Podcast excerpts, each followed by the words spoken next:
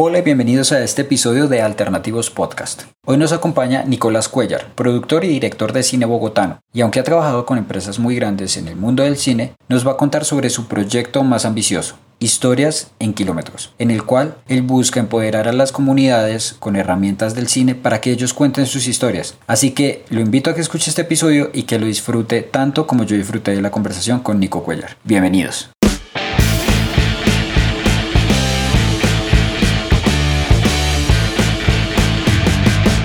Esto es Alternativos.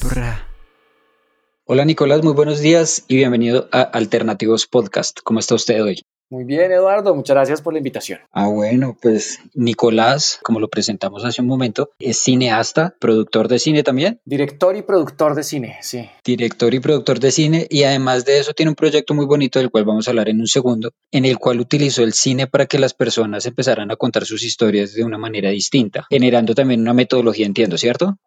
Sí, tiene su propia metodología. Listo, Nicolás, pero empecemos por el principio. ¿Dónde empezó el sueño de ser cineasta? ¿Usted desde niño quería ser cineasta? Yo empecé, yo realmente, yo estudié filosofía. Mi pregrado realmente es en filosofía en la Nacional. Yo quería dedicarme a eso, eso me encantaba. Pero al tiempo estaba siempre haciendo, contando historias, haciendo cortometrajes. Mi papá es cineasta, entonces el acceso al cine era muy directo y yo, yo trabajé mucho con él. Mientras estudiaba, estaba trabajando, empecé a trabajar en el mundo del cine. Me empezó a gustar cada vez más, empezamos a contar historias con mis amigos, mucho, digamos que sin, sin pensar en que iba a ir mucho más allá de un hobby y las historias, los cortometrajes que hicimos empezaron a tener un poquito de renombre, empezaron como a recorrer, a tener como una vida pública y eso me, me gustó cada vez más. Y en el momento en que eh, estaba pensando irme a, a, estudiar una maestría, decidí más bien como que darle la oportunidad al cine, me fui a estudiar un año de cine, la idea era como irme allá a, a mirar a ver si esto funcionaba o no, me fui a Nueva York a estudiar cine y ese año se convirtió en una década, me quedé 10 años allá trabajando en, cine y pues creo que nunca volví a mirar atrás. Sí, como que me, me, me volví, mi, mi vida ahora se dedica a contar historias a través del audiovisual. Nicolás, y usted que ya había tenido como esa experiencia de su papá, a nosotros nos han vendido la idea, o, o, lo entendemos de esa manera, como que el cine es algo muy difícil de hacer acá en Colombia. ¿Es eso cierto? Pues más que difícil, es, una, eh, es un arte que generalmente para, digamos que el acceso requiere de mucho privilegio. Yo, por ejemplo, tuve el enorme privilegio de tener un papá que tenía, pues, que, que, tenía cámaras, que sabía de esto, que me podía, que me aconsejaba y me ayudó muchísimo, muchísimo cuando yo estaba empezando a hacer esto como hobby. Además de tener el privilegio enorme de poder acceder a una educación que me permitía, una educación, digamos, secundaria o universidad que me permitía como tener tiempo y estar pensando en esto y, y dedicarme a, a trabajar en, digamos, en un hobby fuertemente. Entonces yo creo que no es que sea, o sea, definitivamente no es difícil, yo creo que eso es en últimas de donde viene historias en kilómetros, sino que está como cubierta de una tela, eh, como de una capa eh, imaginaria de privilegio. O sea, todos pensamos que la única forma de hacer cine es a través de un gran privilegio, de estudiar cine o de poder tener tiempo de dedicarle al cine y de hacer absolutamente nada más, que en últimas pues es, lo, lo, hace claramente más fácil. Es mi historia. La razón por la cual soy cineasta es porque tuve, estoy rodeado de unos privilegios que me permitieron hacerlo sin, sin un, digamos que, que me permitieron acceder a él sin, una, eh, sin muchas dificultades. Entonces yo creo que eso es lo importante tener siempre en cuenta. Eh, ese privilegio, cuando uno elimina esa, esa capa, uno inmediatamente puede entender que se puede hacer cine en cualquier momento, bajo cualquier circunstancia. Si uno quiere hacerlo, hay que encontrar la forma de poder entablar una conversación y empezar a practicar. ¿Cómo fue o cómo fueron sus primeras experiencias haciendo cine? ¿En dónde fueron? ¿Cuáles, ¿Cuáles fueron los temas de los que habló en sus primeras películas y cortometrajes que hacía con sus amigos?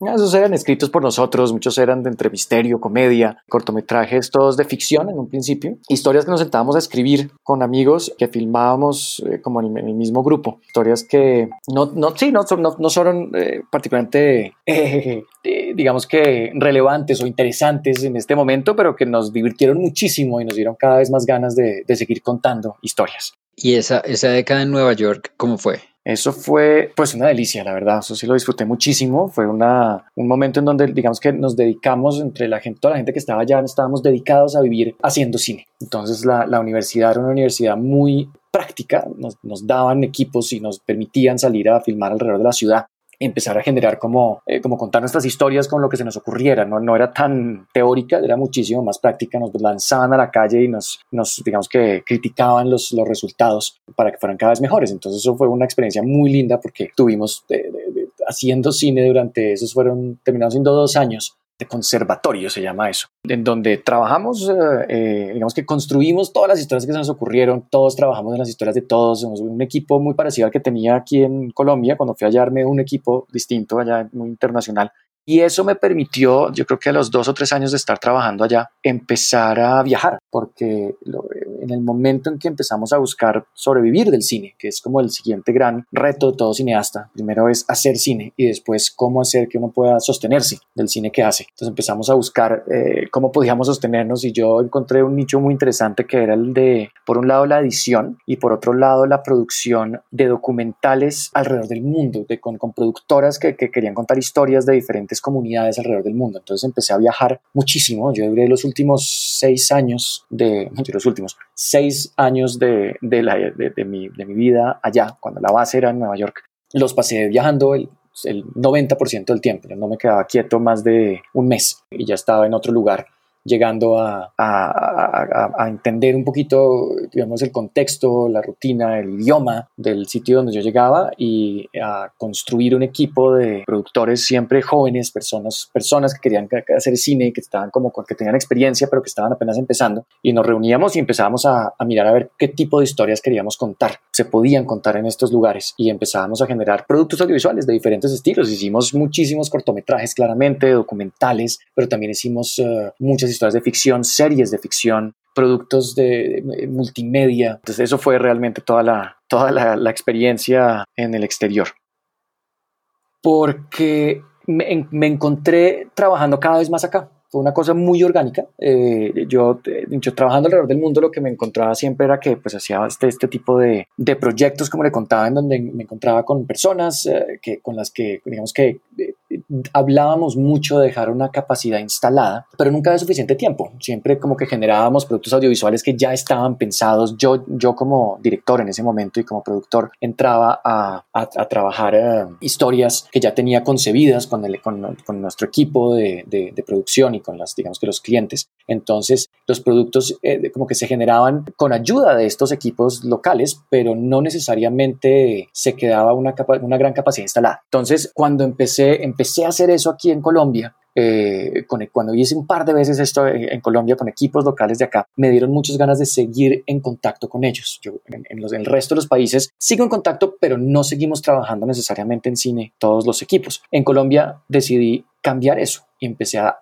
seguir en contacto con ellos, incluso viviendo en el exterior. Empecé a hablar con ellos cada vez más, empecé a darme cuenta que eh, a través de llamadas telefónicas, eh, mensajitos de WhatsApp, de charlas por Skype, ellos empezaban a tener como la respuesta a sus preguntas y eso empezaba a generar un mejor cine del lado de ellos, cine muy independiente, cine hecho por ellos, pequeños documentales o pequeñas ficciones hechas por ellos que estaban cada vez mejor porque eh, entablábamos una conversación, no solo conmigo, sino con otros cineastas cercanos a mí. Y ese, esa experiencia y ver que el resultado era cada vez mejor me hizo, pues primero que todo, hizo que apareciera historias en kilómetros y eventualmente hizo que me dieran ganas de volver acá a dedicarme de lleno a construir esta metodología. ¿Y esa metodología cómo funciona? ¿Cómo funciona historias en kilómetros? Pues Historias en Kilómetros es un laboratorio de formación audiovisual con impacto social. Entonces lo que hacemos es que en, buscamos constantemente equipos de personas que quieran volver, digamos, eh, contar sus historias a través del cine. Y, estas personas, cuando, cuando nos encontramos con ellas, lo que hacemos es que les entregamos la posibilidad, o, lo, que hacemos es que las ponemos en contacto con formadores profesionales, con realmente cineastas profesionales alrededor del mundo, que se conectan en mesas redondas virtuales para hablar con estos equipos y entregarles herramientas que ellos necesitan para que cuenten sus propias historias. Entonces, en últimas, este laboratorio lo que hace es que le entrega las herramientas necesarias a cada equipo local, herramientas personalizadas, para que logren generar el tipo de cine que ellos requieren para contar la historia de su comunidad y que se puede generar en el espacio en el que está. Esto es súper importante, esa personalización es muy importante porque no es lo mismo hacer cine en Bogotá o en Nueva York o en Cali que hacer cine en Tumaco o en Buenaventura o en una zona rural de Caquetá. Cada lugar requiere de una, de una estructura narrativa distinta que solamente conoce las personas que viven allá, que empiezan a, como a entender lo que significa hacer cine. Y eso es lo que hace Historias en Kilómetros. Les, les eh, entrega las herramientas para que encuentren su propia narrativa y empiecen a contar sus propias historias. ¿En qué momento usted dijo voy a hacer de mi carrera una metodología para otras personas? Porque entiendo yo que ya en, en, Nueva York, ya, ya viviendo el, literalmente el American Dream, de estar en Nueva York haciendo cine, viviendo el cine, viajando por todo el mundo, pero pues con sede en Estados Unidos. ¿En qué momento usted dio el giro de tuerca para decir, quiero que las personas que están en Tumaco o en el Chocó o en el Caquetá o en Ecuador o en donde sea, tengan una herramienta para contar sus historias? Pues eso fue, fue muy orgánico. Yo como cineasta tengo un, cierto tipo de historias que yo quiero contar, que son mis historias. Pero cuando me encontraba contando las historias de una comunidad en algún lugar del mundo, me daba cuenta que lo más interesante que surgía de esa narrativa no venía de mí, sino de las personas que estaban alrededor mío que me daban sus experiencias, que contaban realmente lo que, lo que estaba pasando a lo que yo pues no podía acceder porque no era mi comunidad. Entonces, de una manera muy orgánica, empecé a concentrarme cada vez más en ese aspecto, no en, eh, digamos que en las herramientas cinematográficas que yo conocía, que podía, digamos que utilizar en cualquier lugar del mundo, sino en entregarle esas herramientas y en, enseñar ese, ese proceso a las personas que tenían la historia muy íntima, una forma muy íntima de contar lo que estaba pasando en cada lugar. Estamos hablando de historias de contextualización, historias de, cosas que uno mira inmediatamente siente que está en diferentes lugares del mundo, que está, que está conociendo historias que no había oído nunca antes. Esas son las historias que realmente como que se le quedan a uno, se le quedan pegadas a uno al cuerpo. Y esas historias se pueden contar solamente por las personas que lo están viviendo, por los protagonistas. Entonces, entre más eh, hacía eso, más me, más me gustaba, tal vez me gustaba más el resultado, me pareció espectacular. Eh, y, tal vez sí, como ver que el, que el cine estaba siendo utilizado por, por grupos de personas que no pensaban que podían hacer cine, un poco lo que me preguntabas tú al principio, como que la gente piensa, no, el cine es muy difícil, el cine requiere de mucha plata, requiere de mucho tiempo y tal vez es como una gran pelea eh, frente a eso, empecé a encontrarme peleando frente a esa concepción y decir como, no, el cine requiere solamente de, pues claro que requiere muchísimo compromiso, pero mientras uno tenga la pasión de hacer cine, no importa la situación en la que uno se encuentre, uno puede generar un tipo de cine original y propio. Y así es como empezó a nacer cada vez, de una manera cada vez más eh, constante, la idea de mente que, que empezó siendo historias en kilómetros, que ahora se volvió, gracias a todos sus aliados, gracias a las personas que nos están ayudando, gracias al equipo interno que ahora compone historias en kilómetros que lo conoce incluso mejor que yo, gracias a todas estas ayudas que nos han dado, pues ahora se ha vuelto nuestro trabajo de tiempo completo, generar este laboratorio.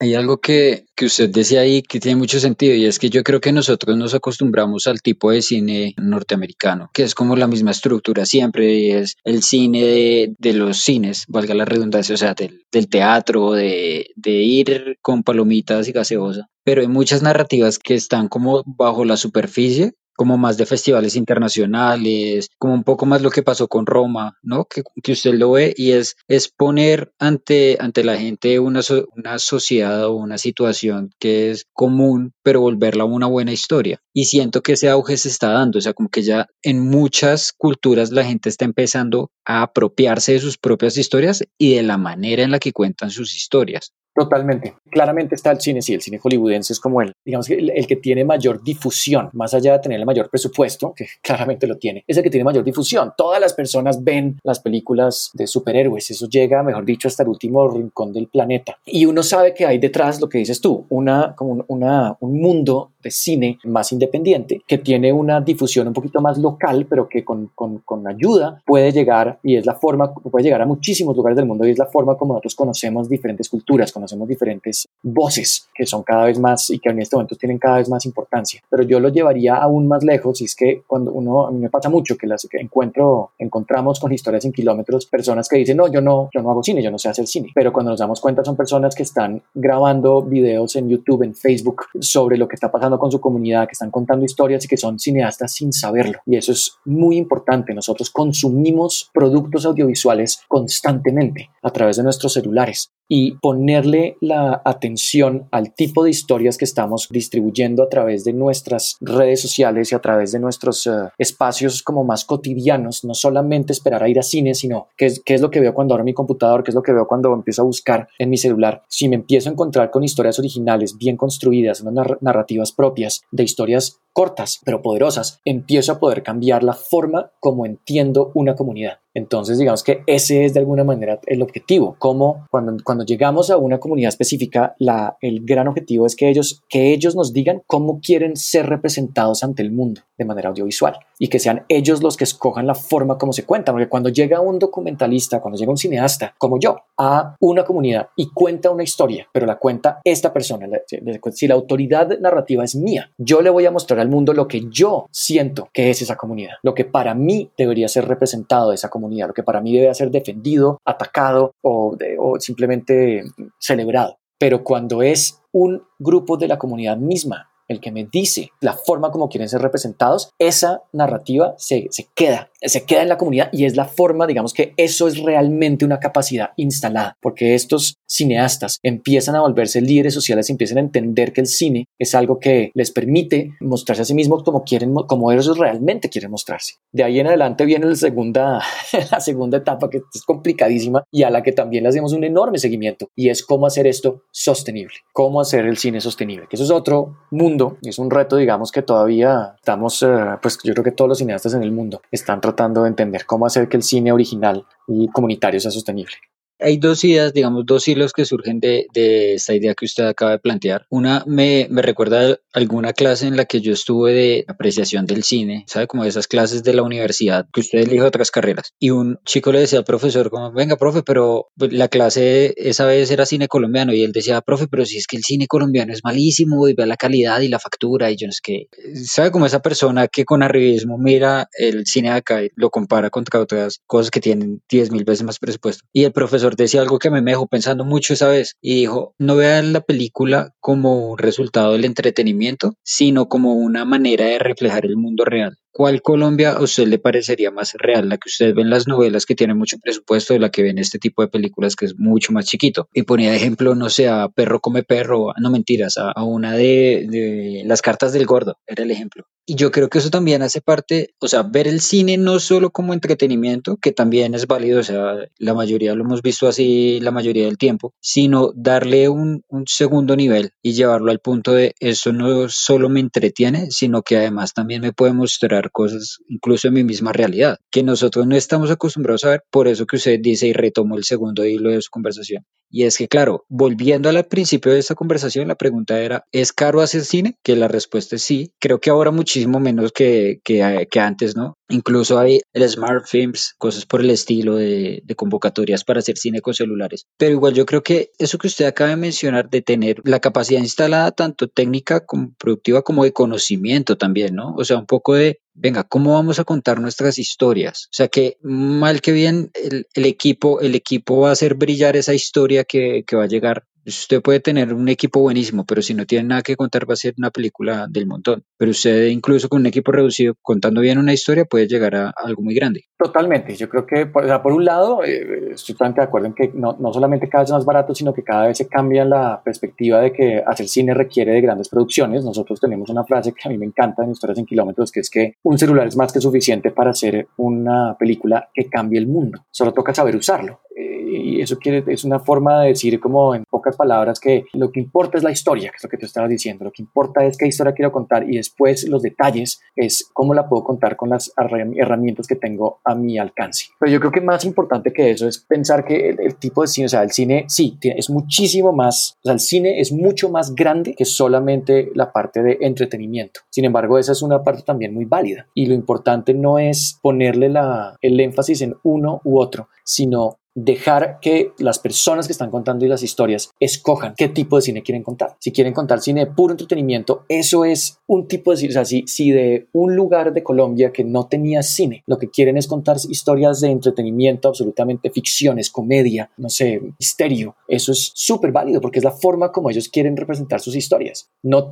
no todo tiene que ser una realidad, un documental etnográfico, de, como estructurado. Esos son, esos son películas espectaculares, supremamente eficientes Pero viene otra vez el punto de eso, ¿quién lo decide? Lo, lo decide el cineasta, o sea, ¿quién, ¿quién decide qué es el buen cine colombiano? y, cómo lo vamos a unir el cine colombiano. Yo creo que es como decir que todo el cine de Estados Unidos es el cine de Hollywood. Eso es un poquito reducir la gran cantidad de producciones independientes que tienen, que son muy, muy buenas también. El cine colombiano en este momento lo conocemos cuando decimos cine colombiano y pensamos en las cuatro o cinco películas largometrajes. Bueno, en este momento las 50 largometrajes que salen al año que son espectaculares, cada vez mejores, las series que están saliendo. Esa es una parte del cine colombiano. Pero hay otra parte que viene de las comunidades, los cortometrajes, los documentales, las cosas de ficción que están saliendo cada vez más y sobre todo de lugares donde antes no había producción de cine. Y esos espacios los tenemos que es aprender a escuchar y como espectadores lo que tenemos que hacer es aprender a escucharlos, aprender a conocer esas narrativas y entender que eso por el hecho de salir de esa comunidad es la forma como ellos quieren presentarse y la forma, las historias que ellos quieren presentar. Y empieza a volverse el cine de cada uno de los espacios y todo eso en conjunto empieza a volverse el cine colombiano. Así lo, así lo vería yo.